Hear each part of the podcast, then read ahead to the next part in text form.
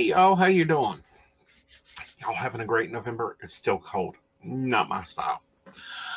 So in my first video, I talked about showing you guys some vinegars. Um, vinegar is used for conjuring a lot. Here's why. A, it's cheap. B, it's easy. And C, it's great for witchcraft. One of the first principles my grandmother taught me was waste not, want not. Use what you have in your magics. Use what you have available. See a lot of baby witches that um, basically come into the new age store and they buy the place out like they buy the this and that and every little thing they need and every herb on the shelf thinking that they've got to have all that. I'm not that style. I wasn't taught that way. Um, so I thought I would show you one of my waste not, want not, witty spells. We all talk about cleansing, and you know everyone knows about saging, and you know how to sage your home. It's now the big thing. I mean, heck, you'll see sage at WalMarts now, which I think is weird. Um, but great for those witches that do not have a witch store. There used to not be a lot of witch stores. I don't think my grandmother probably entered a witch store.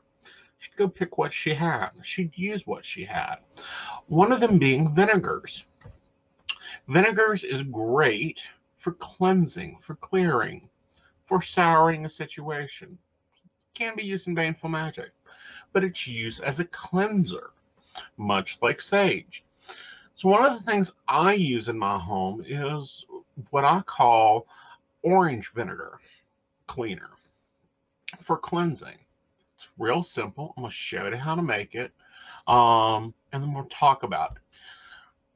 To make this, I normally do it during the energy of the full moon, but not dead on the full moon. Today is November 3rd. The full moon was on the 31st. The energy is still there. So we're good. So I'm going to make some.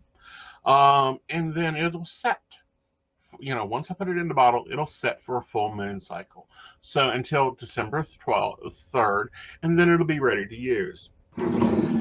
Housekeeping is highly important in witchcraft, and I don't think it's taught often enough. When you have a dirty house, you have a bunch of negative energy.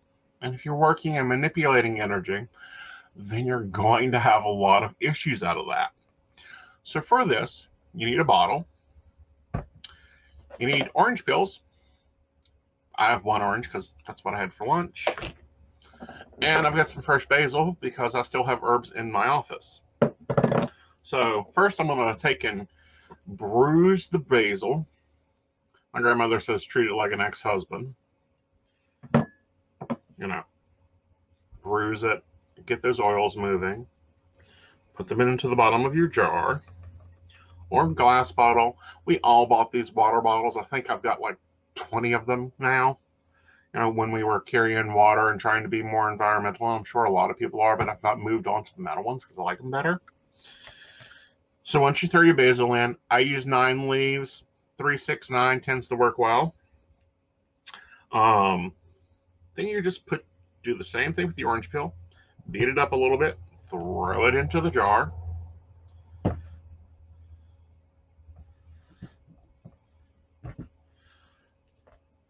But no, magic shouldn't have to have a lot of things that you've got to order from somewhere else. Our ancestors wouldn't have done that. You know, they were lucky if the spice train or spice salesman came by once a year. They either grew their herbs or collected them naturally. There's a few people in the community that still collect them naturally. Um, I was gifted with some devil's tail earlier this year, and I'm still working on figuring out what I want to do with it as I let it dry. For those that have never dried herbs before, you can actually grow them in small pots, kind of like the ones behind me. There's rosemary, and I have a sage that has gone to gone to dormancy. Hopefully, it'll come back at the end of the you know beginning of spring. But you can definitely grow them now, small pots in the windowsill. Wonderful. Or you can grab them, beat them up, throw them in your dishes, in your cooking.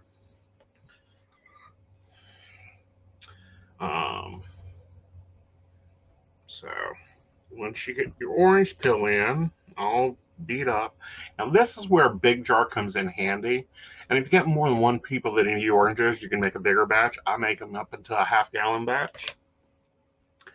And what I do with it is I use it for regular cleaning, wiping my counters off, wiping down my front door and back door all the time. So the principles of oranges is, of course, the sun, solar energy, or gold, money, prosperity. They've also been used traditionally in love spells. So if you're cleansing a home, you wipe it out, you know, you basically erase the energy with the sage or whatever method of cleansing you use. I've seen people even, you know, I've used salt before forever. It's quick, it's easy. Throw it in your mop water, throw it in your bath, throw it in your body wash if you got one of those stubborn husbands that don't get you. Just mix about a cup of, uh, no, about two tablespoons to a bottle of body wash. You'll never know it does the same effect. But when cleaning like the floors, I know a lot of people make floor washes and there's this lovely complicated formula. My floor wash is real easy. It's a bucket of boiling hot water. One of these, which equals out about a cup of vinegar, and about three dashes of Florida water. Lovely, lovely smell. Mop the whole floor with it. It'll clean out the energy. You start from the furthest point of your front door and you mop it all the way to the front door, then you open the front door and throw it out slam the door behind you so that the energy goes with it and doesn't come back on you. So once you've got, you know, if you're using basil, you put your basil in, your oranges in, then you fill it with some vinegar. This is just Kroger specialty distilled white vinegar. Now, if you're really handsy and you really want to do, you want to go all out, what you technically can do is you stuff this jar with orange peels. Then you put about a cup of sugar in there. And just a little, about half cup of water. And you let it ferment. That could take up to three moon cycles to make vinegar. But we're in the modern era. You can buy vinegar for about $2.36. But if you got a lot of, you know, peels and stuff, like you're you know, in a lovely climate where you can have orange trees growing, making your own orange vinegar would be lovely. And you can just ferment it. All right. The reason we stopped carrying these is because these caps don't seal good. You have to really put a trench in it. And then here's the hard part shaking it.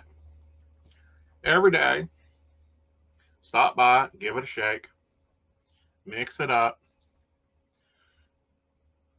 keep it moving, get that energy cleansing building up in there. What'll happen is the oranges that have orange oil in them will release that. And the basil, which is also prosperity, but also cleansing, will release their oils because you done grushed and munched those up. Now these will turn brown, kind of a dark color.